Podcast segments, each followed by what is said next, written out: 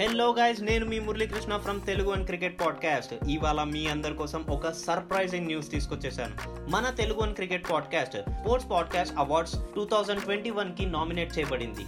దానికోసం ఒక voting process అనేది ఉంటుందన్నమాట. ఓటింగ్ ప్రాసెస్ ఏంటంటారా? చాలా సింపుల్ అండి. Sports podcast awards dot com అనే వెబ్సైట్కి వెళ్ళండి. రిజిస్టర్ అయ్యాక మీకు టాప్ రైట్ కార్నర్లో ఓట్ నవ్ అనే ఆప్షన్ కనిపిస్తుంది. కేటగిరీస్లో బెస్ట్ క్రికెట్ పాడ్కాస్ట్ మీకు తెలుగు అని క్రికెట్ పాడ్కాస్ట్ కనిపించేస్తుంది. సబ్మిట్ యువర్ ఓట్ అని కనిపిస్తుంది. అది క్లిక్ చేయగానే మీ ఓట్ అనేది క్యాస్ట్ అయిపోతుంది. So please do vote and supporters thank you కొంచెం తెలివితేటలు ఉపయోగించండి. మనకి ఎంత కష్టమో వాటికి అంత కష్టమని తెలుసుకోండి.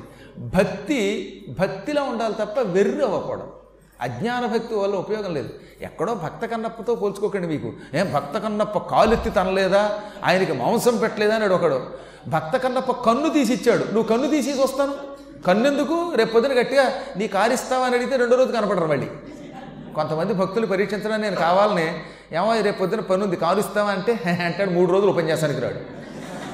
మళ్ళీ కాబట్టి మనం భక్త కన్నప్ప ఎక్కడ ఆ స్థాయి ఎక్కడ అతడు ప్రాణం ఇవ్వడానికి సిద్ధపడిన భక్తుడు. ఆ స్థాయిలోకి వెళ్ళినప్పుడు నువ్వు అజ్ఞానివైనా నిన్ను అనుగ్రహిస్తాడు. ఈ రోజు నుంచి దీపారాధనలు అక్కడ కొంచెం దూరంగా పెట్టండి. మొక్కల్లో పాలు పొయ్యకండి తేనె పొయ్యకండి పెరుగు పొయ్యకండి చెత్తా చెదారం పెట్టకండి. గోవుల మీద మరీ పోసేయకండి పసుపు కుంకాలు. వాటిని పాడు చేయకండి. ఏ చెత్త పడితే ఆ చెత్త వాటికి పెట్టకండి పాపం. తెలియదు వాటికి ఏం తెలుస్తుందండి? తినేస్తాయి. ఆ తర్వాత కడుపులు ఉబ్బిపోతాయి. అలా కొన్ని ఆహారాలు తిని ఎన్నో గోవులు చచ్చిపోయి తెలుసా గో సంరక్షణలో ఇప్పుడు మనం గోవుకి అన్నం పెట్టి చంపేస్తే ఎంత పాపం? ఒకసారి ఆలోచించండి కాబట్టి గోవింద! ఈ విధంగా సచైల స్నానం చేసి శ్మశానానికి వెళ్ళొచ్చిన కారణం చేత ఇళ్ళలోకి వెళ్ళి దీపాలు వెలిగించారు. సక్రమ దీపాలు వెలిగించారు. ఆ తర్వాత వాళ్ళ పనుల్లోకి వెళ్ళిపోయారు. ఈలోపు అక్కడ అమ్మయ్య ఇదంతా చూస్తున్నాడు రహస్యంగా తాళకేతువు. ఒరేయ్ కువలయాస్య మా అన్నయ్యను చంపుతావట్రా పాతాళకేతును చంపుతావట్రా నేను పాతాళకేతులో పో పాపోయింది తాళకేతువుని నేను. మా అన్నయ్యను చంపిన నీ మీద పగ తీర్చుకున్నాను. నిన్నెలాగో ఏం చేయలేను. ఇప్పుడు నీకు ప్రాణానికి ప్రాణమైన నీ పెళ్ళాన్ని చంపగలిగానరా. మీ ఇంట్లో చిచ్చెట్టానరా అనుకుని ఇదంతా చూసి ఆ తర్వాత కంఠాభరణం మళ్ళీ పుచ్చుకుని ఆ తర్వాత అమాంతంగా నీళ్ళల్లోకి వచ్చేసాడు నీళ్ళల్లో నుంచి మళ్ళీ బయటకు వచ్చాడు జలస్తంభన విద్యలో నుంచి. ఆ సమయానికి ఇంకా ఆయన ఆశ్రమం చుట్టూ కాపలోకి వస్తున్నాడు ఈ రెండు రోజులు కూడా ఉండమన్నాడు మూడు రోజులు అక్కడ అట్టే పెట్టుకున్నాడు మూడో రోజు అయిన తర్వాత ఆ తర్వాత ఏమన్నాడు? మహారాజ కుమార నువ్వు ఎంత గొప్పవాడివయ్యా? నీలాంటి వాళ్ళు కొంతమంది ఉన్నారు కాబట్టి మాలాంటి ఋషులు సుఖంగా ఉంటున్నాం. రాక్షసుల వల్ల ఎంతో కష్టం పొందుతున్న మా ఆశ్రమాన్ని కాపాడావు. కంఠాభరణం అడవగా అడగగానే ఇచ్చావు. నేను అనుకున్న పనులన్నీ అయ్యాయి. నా ఈప్సితం నెరవేరింది. నా కోరిక నెరవేరింది. ఇంక వెళ్ళిరా అనగానే రెండు చేతులు జోడించి మళ్ళీ ఎప్పుడైనా కావాలంటే కబురు పెట్టండి అన్నట్ట. ఇంక అవసరం ఉండదులే. నా పని పూర్తయింది. నీ పని అయినట్టే. ఎప్పుడన్నా అంతగా అవసరమైతే అప్పుడు చూద్దాం. ఇక జాగ్రత్తగా ఇంటికి వెళ్ళే అన్నట్ట. మరొక్కసారి ఆ తాళకేతువుని నిజంగా ఋషి అనుకుని నమస్కరించి గుర్రం ఎక్కి అక్కడి నుంచి భార్య గుర్తుకొచ్చిందట. అప్పటిదాకా డ్యూటీలో ఉన్నాడుగా మరి. అందువల్ల అసలు భార్య కుటుంబం తల్లి తండ్రి ఎవరిని గుర్తుకు తెచ్చుకోలేదు. ఇప్పుడు పని అయ్యింది కనుక ఇంటికి వచ్చే ముందు భార్య గుర్తుకొచ్చింది. మూడు రోజులుగా పాపం నా భార్యకు కూడా చెప్పకుండా ఇక్కడే ఉండిపోయాను. ఎలా ఉంటుందో మదాలస మదాలస అనుకుంటూ ఇంటికి వచ్చాడు ఎప్పుడు రాజధానికి వచ్చినా రాజధానిలో మధ్యాహ్నం పూట కొన్ని రకాల వీణా శబ్దాలు వినబడతాయి. అలాగే మామిడి తోరణాలు కనపడేవి అలంకారాలు ఉండేవి వీధుల్లో కళ్ళాపు ఉండేది ముగ్గులు ఉండేవి. రాజధాని అంటే ఎప్పుడు కూడా ఎలా అలంకారంతో ఉండాలి మంగళధ్వనులతో ఉండాలి ఇవేమీ లేవు ఇప్పుడు. అపగతాలంకారమై అపహృష్ట జనావళి విరళమై అప్రవర్తితాతోద్యవాద్యమై అవ్యధంబున ఉన్న పురవరంబు కుమారవరుడు సొచ్చి పైనున్న జెండా దింపేశారట. ఎవరన్నా చచ్చిపోయినప్పుడు మహారాజులు తమ పతాకాన్ని కిందకి దింపేస్తారు అవనతం చేస్తారు జెండా ఎగరేయకూడదు. పదకొండు రోజుల కార్యక్రమం అయ్యేదాకా జెండా దింపేస్తారు. కాబట్టి ఈయన వెళ్ళేసరికి పైన రాజభవనం మీద రెపరెపలాడుతూ ఉండవలసిన సూర్యధ్వజం కిందకి దిగిపోయింది. వీడు సూర్యవంశం వాళ్ళు అందుకని జెండా మీద సూర్యుడు ఉంటాడు. అది కూడా బంగారపు జెండా. ఆ బంగారపు వన్నీ కలిగినటువంటి గుడ్డ మీద సూర్యుడిని బంగారపు ఎంబ్రాయిడరీ చేసి పెట్టారన్నమాట చక్కగా. జరీతోటి సూర్యుడిని చెక్కుంచారు. ఆ సూర్య పతాకం కిందకి దిగిపోయి ఉంది. ఇదేమిటిది? అసలు ఎప్పుడు ఈ జెండా కిందకి దింపరే? ఎందువల్ల మా సూర్యపతాకం కిందకి దింపబడింది? కొంపదీసి వయస్సులో పెద్దవాడైన మా తండ్రి గారికి ఏమీ జరగలేదు కదా జరగదు. మా తండ్రి ఆరోగ్యవంతుడు. మా వంశంలో వాళ్ళెవరు నూటికి నూరేళ్ళు బతికారు తప్ప ఒక్కరోజు కూడా ముందు మరణించలేదు. కాబట్టి పాపం ఉపశమించుగాక ఈ జెండా దిగడానికి మా తండ్రి గారి మరణం కారణం కాదేమో. ఒకవేళ మా అమ్మో చచ్చ అమ్మ మరణించిందంటేనే నా మనస్సు అంగీకరించటం లేదు. మరి ఎవరికి ఏమై ఉంటుంది? కొంపతీసి పురోహితులు కానీ మంత్రులు కానీ ఎవరైనా మరణించారా? ఉత్తములు మరణించినప్పుడే కదా జెండా కిందకి దింపుతారు అని కాసేపు అనుకున్నాడు. తీరా జెండా చూసుకుని లోపల అడుగు పెడితే ఎక్కడ కళ్ళాపు లేదు ముగ్గులు లేవు మంగళధ్వను లేవు వీణా వాదనలు లేవు పాటలు పాడేవాళ్ళు లేరు అందరూ ఏడుపు హాల్లో ఉన్నారు. సన్నగా మాత్రం ఏడుపు మ్యూజిక్ అని ఉంటుంది. ఎవరన్నా చచ్చిపోయినప్పుడు పూర్వం ఆల్ ఇండియా రేడియోలో వేసేవారు పాపం చక్క అలా అంటూ వస్తుంది. అలాంటి మ్యూజిక్ కూడా వినపడుతుందట. ఆ ఒక్క శబ్దం మాత్రమే. అది అప్రవర్తితాతోద్య వాద్యము అన్నాడు. అంటే ప్రవర్తించకూడని వాద్యం అంటే ఏమిటి? అమంగళాన్ని మృతిని తెలియచేసే సంకేత ధ్వని అనమాట అలాంటి సంకేతం విన్నాడు. మనస్సు కీడుని శంకించింది. అయినా ఏమనలేక వెతుక్కుంటూ వెతుక్కుంటూ రాగానే దారి పొడుగుతూ ఈయన అంతఃపురంలోకి అడుగుపెట్టిన దగ్గర నుంచి ఎవడపడి వాళ్ళ నోరు పెట్టి ఆ ఆ అండ మొదలెట్టారు. ఎందుకని?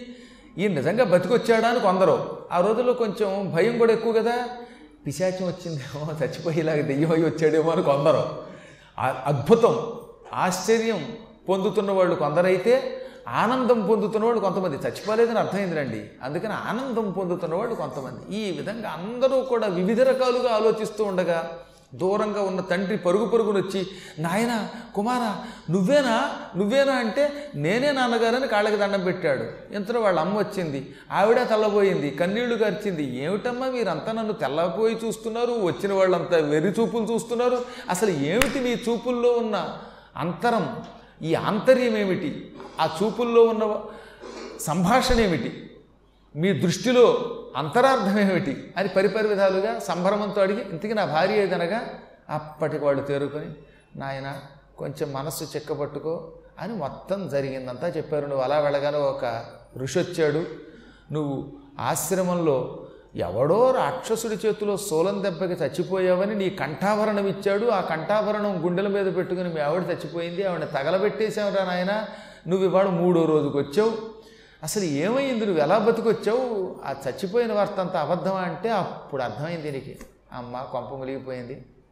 ఒక దౌర్భాగ్యుడు మునివేషంలో నా దగ్గరకు వచ్చాడు. బహుశా పాతాళకేతు యొక్క బంధువు ఎవడో అయి ఉంటాడు. తాళకేతు అనే విషయం తెలియదు గారికి మరి? వాడు ఎవడో వచ్చి కంఠాభరణం యజ్ఞ దీక్షకు అడిగాడు. యజ్ఞంలో దక్షిణకు అడిగాడు. ఇచ్చాను. చెరువులో ములుగుతాను కాలువలో ములుగుతానంటే ములగమన్నాను ఆశ్రమానికి రక్షణగా ఉండమంటే రక్షణగా ఉన్నాను ఈ మూడు రోజులు అతని ఆశ్రమాన్ని కాపాడాను. వాడి కంఠాభరణం పట్టుకొచ్చి ఇంత నాటకం వాడి నా పెళ్ళాం చావు కారణమయ్యాడు? అయ్యయ్యో ఎంత దురదృష్టవంతుణ్ణి.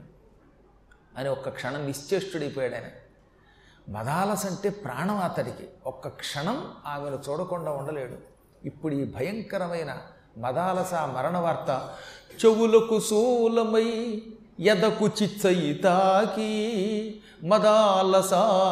శ్రవణము వేదనము వెనుప రాజకుమారుడు తల్లిదండ్రులద్ద విపుల శోకలజ్జలకు తావలమై వదనం బురాల్చి నిల్చే. వెరగుపాటు నొంది కడు చెష్టయడంగి విషన్నమూర్తి చెవులకి సోలంలా తగిలింది ఆ మాట. హృదయానికి అగ్నిలా తాకింది ఆ వార్త. నిశ్చేష్టుడయ్యాడు. ముఖం పాలిపోయింది. గుండెలు కొట్టుకున్నాయి. ఏడవలేడు ఏడవకుండా ఉండలేడు. ఆ రోజుల్లో మహారాజులు ఏడవకూడదు మగవాళ్ళు ఏడవకూడదని ఒక చిన్నప్పటి నుంచి చెవులో నూరిపోశారు. అందువల్ల చూస్తూ చూస్తూ ఏడవలేడు. కాసేపు అలాగా స్తంభించిపోయి ఉండి ఆ తర్వాత తల వంచుకొని ఏం చేయాలో తెలియక చీ నేను ఎంత దుర్మార్గుణ్ణి? నా భార్యకున్న పవిత్రత నాకు లేదు కదా. నా మరణ వార్త వినగానే గుండెకి చచ్చిపోయింది ఆవిడ. ఆవిడ ఉత్తమురాలంటే నేను ఉన్నాను దౌర్భాగ్యుణ్ణి. అటువంటి ఉత్తమురాలు చచ్చిపోయిందని తెలిసి కూడా నా దరిద్రపు గుండె ఇంకా కొట్టుకుంటోంది ఆగిపోదు. అబ్బా నా వల్ల మరయ ఇనుమో రాయో రూపరక ఇట్లు విననేర్చాను. నా హృదయం ఇనుమా రాయ ఈ క్షణమే ఆగిపోక ఇంకా నిలబడి ఉన్నది ఇటువంటి దౌర్భాగ్యపు హృదయం ఇచ్చిన భగవంతుడిని ఏమనాలి? పవిత్రురాలైన భార్య నా మరణ వార్త విని మరణించిన భార్య మృతి వార్త విని ఇంకా జీవించి ఉన్నాను. ఇటువంటి దురదృష్ట జీవితం ఎవరికీ రాకూడదు. పెళ్ళై కేవలం ఒక్క మాసం గడిచినంత మాత్రం చేతే భార్యకి దూరమైన పాపాత్ముడు ఎవడైనా ఉంటాడా అని తల వంచుకొని ఎన్నో ఆలోచనలు చేశాట. ఆత్మహత్య చేసుకోకూడదని శాస్త్రం చెబుతోంది. చచ్చిపోదామంటే ఆత్మహత్య చేసుకోవడం మహాపాపం. ఆత్మహత్య చేసుకున్నవాడు పిశాచమవుతాడని ఉత్తమ గతులు ఉండవని అది ఉత్తమ ధర్మం కాదని శాస్త్రం చెబుతోంది. పోనీ ఏడుద్దామంటే ఏడవడం రాజధర్మం కాదట. పోనీ అలాగని అడవికి వెళ్ళి తపస్సు చేసుకుందామంటే నేను నా భార్యకు ఒక మాట ఇచ్చాను. నీ అనుమతి లేనిదే అడవికి వెళ్ళి తపస్సు చేసుకోనని. ఒకవేళ భార్య అనుమతి లేకుండా అడవికి వెళ్ళి తపస్సు చేసుకోవాలంటే షష్టి పూర్తి దాటాలి. ఏం చేయను ఇప్పుడు అని చాలాసేపు కితకితలు అడిపాడు పాప ఆయన. ఆ తర్వాత ఏం చేశాట? నాన్న అమ్మ ఇదే నా ప్రతిజ్ఞ. మీరందరూ వినండి. నా భార్య నా మరణ వార్త వినగానే మరణించింది. నేను దురదృష్టవంతుడిని చావలేకపోతున్నాను. అందుకే ఈ రోజు నుంచి నభోక్ష్యే యోషితం కాంచిత్ ఇది సత్యం వయోదితం అన్నాడు. ఈ రోజు నుంచి నేను పెళ్ళి చేసుకోను. ఇంక ఈ జీవితానికి నాకు మదాలస మాత్రమే భార్య. ఆవిడొక్కతే నా పత్ని. పునర్వివాహం చేసుకోను. నా యావజ్జీవితం బ్రహ్మచర్య దీక్షతో బతుకుతాను. నా కోసం ప్రాణం ఇచ్చిన భార్యను తలుచుకుంటూ బతికేస్తాను. ఈ రోజు నుంచి కొంతవరకు ఆ దుఃఖం దిగమింగుకోవడానికి మంచి మిత్రులతో కలిసి సంగీతం వాయించుకుంటూ పాటలు పాడుకుంటూ భగవద్భజన చేస్తూ విద్యలన్నిటినీ అభివృద్ధి చేసుకుంటూ జీవిస్తాను. వివాహం మాత్రం చేసుకోను. ఇదే ఒట్టు పెట్టి చెబుతున్నాను. మళ్ళీ నన్ను ఎప్పుడు మీరు పెళ్ళి చేసుకోమని అడగద్దు. అనగానే అసలు నువ్వు ప్రతిజ్ఞ చేశాక నీ మాట కాదంటావా? నువ్వు ఎలా చెబితే అలాగే అన్నారు తల్లిదండ్రులు.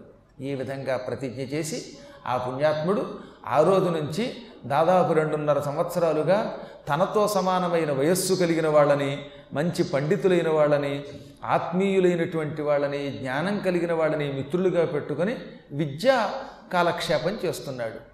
చక్కగా పద్యాలు రాసుకుంటూ పద్యాలు పాడుకుంటూ పాటలు పాడుకుంటూ రకరకాల క్రీడలు ఆడుకుంటూ అశ్వారోహణం గజారోహణం ఈ ఖడ్గచాలనం ఇలాంటి విద్యలతో బతుకుతున్నాడు. అలా బ్రతుకుతున్న అతన్ని మేమిద్దరం చూసాం చూసి పాములుగా దగ్గరికి వెడితే అతను చేరదీయడు గనక మేము కూడా మానవ రూపాలు ధరించాం. అతనితో సమానమైన వయస్సు కలిగిన రూపాలు ధరించాం. అతనితో స్నేహం చేశాం. ఇది నాన్న జరిగింది అని అశ్వతరుడనే నాగరాజు కొడుకులు వాళ్ళ నాన్నగారికి చెప్పారు. ఇది మళ్ళీ మరి మర్చిపోకూడదు. ఇదంతా చెబుతున్నది ఎవరు? అశ్వతరుడని ఒక నాగరాజు ఉన్నాడు. ఆయన ఆదిశేషుడికి వాసుకి తమ్ముడు. పాతాళ లోకంలో పాములకి రాజు సర్పరాజు. ఆ నాగరాజు గారి యొక్క కుమారులు ఈ సుదర్శనుడు మొదలైనటువంటి వాళ్ళు ఇద్దరు. ఆ ఇద్దరు ఒక సంవత్సర కాలంగా ఈ కోలయాసుడితో స్నేహం చేశారని మనం ప్రారంభంలో చెప్పుకున్నాక అప్పుడు నాన్నగారు ఎక్కడికి వెడుతున్నారో రోజు పగలంతా ఎక్కడో తిరుగుతున్నారంటే అదిగో ఆ కోవలయాసుడితో స్నేహం చేస్తున్నామని చెప్పారే. వాళ్ళు చెప్పి ఇప్పుడు అర్థమయ్యింది కదా. కువలయాసుడికి సంపదలు ఉన్నాయి విద్య ఉన్నది. అతడు ఎవ్వరికి ఏదైనా ఇవ్వగలడు అతనికి లేనిది లేదు. కాబట్టి మనం అతన్ని మన ఊరు పిలిపించినా అతనికి ఏ కానుకలు ఇచ్చి సంతోషపెట్టలేము అతనికి ఇవ్వదగిన కానుక ఒకటే వాళ్ళ ఆవిడ్ని బతికించేవాడు. అది ఈ ప్రపంచంలో హరిహరులు తప్ప ఎవరూ చేయలేరు. బ్రహ్మ విష్ణు మహేశ్వరులు తప్ప ఇతరులు చేయలేరు. అందుకే మేము నీతో నాన్న త్రిమూర్తులు తప్ప అతని యొక్క కోరికను ఎవరూ తీర్చలేరు అని చెప్పాము అనగానే ఇప్పుడు ఈ నాగరాజు గారు పక్కపక్క నవ్వాడు అశ్వతరుడు. ఏ మనం తలుచుకుంటే చచ్చిన వాడిని ఆ మాత్రం బతికించలేమా? ఆ మాత్రం కష్టపడలేమా? జనులు కైపెక్కి మొన్న అశక్యమని మనంబు లోపల సృక్కి కార్యంబునందు పూని ఉద్యోగమునరింపరేని ఎట్లు దాని సఫలత ఫలతలు దారుగంద్రు. కుమారులారా ఎప్పుడన్నా ఒక పని చేసే ముందు ముందే నిర్ణయానికి రాకూడదట. అసలు పని ఏమిటో తెలుసుకోవాలి. ఆ పని చెయ్యగలమా లేదా అని బేరీజ్ వేసుకోవాలి. తర్వాత కష్టించాలి. కష్టిస్తే సాధ్యం కానిది లేదు. మనం కష్టపడితే ఏదైనా సాధించవచ్చు గుర్తుపెట్టుకోండి. కష్టమునకు గురు కటాక్షం కావాలి. గురువు గారు కనుక అనుగ్రహిస్తే అసాధ్యం తక్షణం సాధ్యమవుతుంది. ఈ మాట అశ్వతరుడు మళ్ళీ చెప్పాడు. గురువుల్ని నమ్మి మనం మొదలు పెడితే ఈ జన్మలోనే ముక్తిని పొందుతాం. ఆ మనకెక్కడ మోక్షం వస్తుంది అనుకోవద్దట. ఎందుకు పనికి వాలిన వాడిని క్షణాలలో ముక్తికి పంపించగలరు? పిచ్చి వేషాలు వేస్తే అధపాతాళానికి గంటుతారు. అందుకే జ్ఞానులు ఎప్పుడూ గురువాక్యంతో కర్తవ్యం. గురువు ఏదన్నా చెప్పినప్పుడు ఇంక ఈ రెండొక మాట మాట్లాడరట. అజ్ఞానులు క్షణానికో రకంగా నిర్ణయాలు మార్చుకుంటారు. జ్ఞానికి అజ్ఞానికి తేడా. జ్ఞాని గురువుని సంపూర్ణంగా విశ్వసిస్తాడు. అతడు చెప్పినట్టు నడుచుకుంటాడు. అన్నిటిలో విజయం పొందుతాడు. అజ్ఞాని నిమిషా నిమిషానికి మారిపోతాట. చపల చిత్తులు అంటారు. అంటే ఈ క్షణంలో ఉన్న నిర్ణయం మరో క్షణంలో ఉండదు. అటువంటి వాళ్ళకి ఏమని పేరనమాట అవ్యవస్థిత చిత్తులు అంటారు. అసలు అటువంటి వాళ్ళతో స్నేహం ప్రమాదం సుమండి? అన్నం తింటావా? తింటాను. కాసేపు నాకు అన్నం తినండి అంటాడు. ఇంకేం చేస్తామండి? పోనీ టిఫిన్ తింటావా? ముందు తింటానంటాడు కాసేపు నాకు టిఫిన్ వద్దండి అంటాడు. మరి వాడు ఏం తింటాడో తెలియదు మన బుర్ర తింటాడు చివరికి క్షణే రుష్టాహ క్షణే తుష్టాహ వితుష్టాశ్చ క్షణే క్షణే అవ్యవస్థిత చిత్తానాం ప్రసాదోపి భయంకర అని కాళిదాస మహాకవి చెప్పాడు. మనస్సు నిలకడగా లేని వాళ్ళు కొందరు ఉంటారు వాళ్ళకి మనస్సు ఎప్పుడు వాడు చెప్పినట్టు విందనమాట.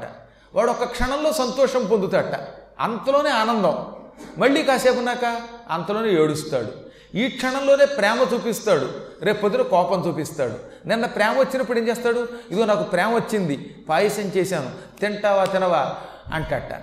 బాబోయ్ ఎంత పాయసం చేసినా ఎక్కువ తినలేమంటే ఆయాసం వచ్చేదాకా గొట్టం పెట్టి కుక్కేస్తాడు అనమాట వాడికి ప్రేమ వచ్చిందా? తెగ పెట్టేస్తాడు నోట్లో. మర్నాడు కోపం వచ్చిందనుకో నిన్న పెట్టిన పాయసం కక్కు అంటాడు. ఇంకేం కక్కుతాడు వీడు? అప్పటికి అయిపోయింది మన శరీరంలో అది. ఇంత అజ్ఞానులు ఉంటారన్నమాట. ఏ క్షణంలో ఎప్పుడు ప్రేమ వస్తుందో తెలియదు ఎప్పుడు కింద పారేస్తారో తెలియదు ప్రేమ వచ్చిందా? నువ్వు మా ఇంటికి వచ్చేదాకా వదలను అని ఈడ్చుకుపోయి ఇంట్లోకి తీసుకెళ్ళి కాళ్ళు అరగదీసి పాదపూజ చేసిన వాళ్ళు ఉన్నారు నాకు. ఇక వాడికి గురువుగారు గురువుగారు అనిపిస్తుందన్నమాట. ఆ ప్రేమ ఎక్కువైపోయినప్పుడు గురువుగారు మీరు రాకపోతే ఒట్టంటాడు పొద్దున్నే వచ్చి కూర్చుంటాడు ఐదు గంటలకే కాఫీ ఇచ్చేస్తాడు ఇక తీసుకుపోయి కారులో తీసుకుపోయి ఇంట్లోకి తీసుకెళ్ళి కాళ్ళు కడిగి కడిగి అరగ తీసేస్తాడు వాడికి మర్నాటికి మళ్ళీ ఇంకోటికి పాదపూజకి కాళ్ళు ఉండవు. ఈ పూజ చేశాడు కదా వీడు పరమభక్తుడు అనుకుందాం మర్నాడు చచ్చిన మళ్ళీ అక్కడికి ఆ గుమ్మం చూడట అసలు. ఇలాంటి మూర్ఖులు ఏం ఉపయోగపడతారు? వాళ్ళు ఏం తరిస్తారు? వీళ్ళకి ఏమని పేరు అన్నమాట? అవ్యవస్థిత చిత్తులు. ఇటువంటి వాళ్ళ యొక్క ప్రసాదోపి భయంకర అనుగ్రహం కూడా ప్రమాదమే. ఎప్పుడూ ఒక రకంగా ఉండాలి గుర్తుపెట్టుకోండి. మనం ఒక వ్యక్తిని గురువు అని నమ్మాం. ఆయన ఏం చెబితే అది చేయగలిగితే ఈ జన్మలో తరిస్తాం. నీకు నమ్మకం లేనప్పుడు అసలు వెళ్ళకు. ఎందుకు? ఎవడెళ్ళమన్నా నిన్ను నిన్న? ఏమైనా ఆయన పిలిచి బొట్టెట్టి రావోయ్ అన్నారా? అనలేదుగా? నీ అంతటి నీవు గురువుని ఆశ్రయించావు. ఆశ్రయించాక చివరిదాకా అలా నిలబడ్డావా?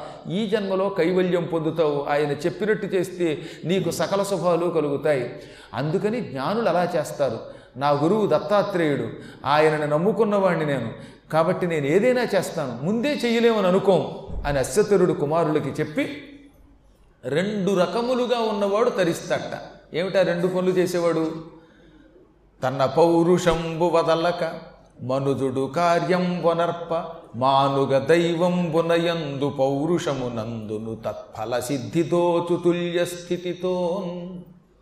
మనిషి ఎప్పుడు తన ప్రయత్నం తాను చేయాలి దానికి మానవ ప్రయత్నం దానికి ఇంకో పేరు పౌరుషము. పౌరుషము అంటే మానవ ప్రయత్నం అని అర్థం అది తెలియక మన వాళ్ళు ఏ పౌరుషం చూపించాడన్న. పౌరుషం అంటే అది కాదు మేసం వెలియడం తొడగొట్టడం కాదు వీడు మొహం. సినిమాలో తొడగొట్టుకుని తొడ లాక్కోవడం కాదు. బయటకు వచ్చి తొడగొడితే తచ్చూరుకుంటాడు వాడు. ఉన్న పంచి ఉడుతుంది కాబట్టి పౌరుషం అంటే తొడలు కొట్టడం మేసం వెలియడం కాదు. పౌరుషము అంటే మానవ ప్రయత్నం పురుష ప్రయత్నం అని అర్థం. అది దాని అర్థం.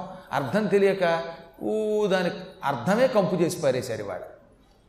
పౌరుషం అనగా మానవుడి యొక్క ప్రయత్నం. మనిషి ఎప్పుడు ముందు ప్రయత్నం చెయ్యాలి. ఈ ప్రయత్నం చేసేటప్పుడు దైవబలం లేకపోతే ఈ ప్రయత్నం సఫలీకృతం కాదు. మానవుడు ఎంత ప్రయత్నించినా దానికి దేవతానుగ్రహం కావాలిగా? ఆ దేవతానుగ్రహం మంత్రము ద్వారా మనకు అందించేవాడు గురువు అంటే. కాబట్టి గురువు ఏం చేస్తాడు? నాయనా ముందు నీ పని నువ్వు చెయ్యి. నీ పనికి భగవద్ అనుగ్రహం కావాలి. ఆ అనుగ్రహం మంత్రం వల్ల దొరుకుతుంది. కాబట్టి మంత్రమును అనుష్ఠానం చెయ్యి అంటాడు. అప్పుడు ఏమవుతుంది? గురువిచ్చిన మంత్రం వల్ల దైవానుగ్రహం ఉంటుంది. నువ్వు ప్రయత్నం చేస్తున్నావు గనక నీ ప్రయత్నం ఉన్నది నీ ప్రయత్నం దైవానుగ్రహం ఈ రెండూ కలిసి నిన్ను నిలబెడతాయి. ఇదనమాట జ్ఞానులు చేయవలసిన పని. ఈ రెండూ నేను చేస్తాను. అని అప్పుడే మహావేగంగా దత్తాత్రేయుడి దగ్గరికి వెళ్ళాడు. వెళ్ళి మదాలస బతకాలి. ఏం చేయాలి అంటే నేను ఆ చచ్చిన వాడిని బ్రతికించడం నా కర్తవ్యంగా పెట్టుకోలేదు. ఈ ప్రపంచంలో చచ్చిన వాడిని బ్రతికించే అధికారం ప్రస్తుతం ఈశ్వరుడికే ఉంది. శివుణ్ణి మెప్పించావా? నువ్వు మదాలసని చచ్చిన దాన్ని బ్రతికించుకోవచ్చు.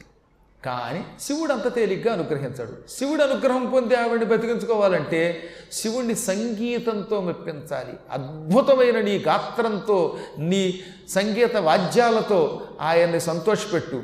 ఆయనకి సంగీతం అంటే చాలా ఇష్టం. ఈశ్వరుడు సామగాన లోలుడు. కాబట్టి సంగీత ప్రియుడు నువ్వు అద్భుతంగా పాడు. వీణలు వాయించు మద్దెలలు వాయించు. నువ్వు ఒక్కడివే పని చేయలేవు. నీ స్నేహితుడు కంబలుండి వెంట పెట్టుకో ఇతనికి స్నేహితుడు ఉన్నాడండి. ఆ కంబలుడు నువ్వు ఇద్దరూ కలిసి శివుణ్ణి సంగీతంతో మెప్పించారా? ఇంకా మీకు అసాధ్యం లేదు. కానీ ఆ సంగీతం మీకు లేదుగా ఇప్పుడు ప్రస్తుతం? ఇప్పటికి ప్రస్తుతానికి అశ్వతరుడికి సంగీతంగా సంగీతం ఉందంతే. సంగీత జ్ఞానం అంటే అంత తేలికనుకుంటున్నారా? అది ఎక్కడో పూర్వజన్మ సుకృతం ఉన్నవాడికి వస్తుంది. మహానుభావులు ఏ ఘంటసాల లాంటి వాళ్ళు ప్రమథగణాల్లో భూలోకానికి వచ్చారు కనుక వాళ్ళు పాడితే శివుడు కరిగి దిగొస్తాడు. మీరు చూడండి ఎప్పుడన్నా సీతారామ కళ్యాణంలో ఆయన జటాకటాహ సంభ్రమత్ లాంటి శ్లోకాలు చదువుతూ ఉంటే సందేహం లేకుండా ప్రమదగణాలు దిగొచ్చి పడినట్టు ఉంటుంది మనకి. మళ్ళీ అవే శ్లోకాలు ఇంకోటి పాడితే మనం వెళ్ళలేము మళ్ళీ ఎవడన్నా భగవద్గీత పాడితే మనం వినగలుగుతున్నామే వాడా ప్రాణం పోయే ముందు పాడినా ఆయన గొంతులో అంత మాధుర్యం ఉంది. కాబట్టి మహానుభావులు కొందరు యోగ జాతకులు ఉంటారు. నీకు అటువంటి యోగం లేదు. ఆ యోగం పట్టే అవకాశం నీకు ఇస్తున్నాను. నీకు నేను సరస్వతి ప్రార్థన ఇస్తాను.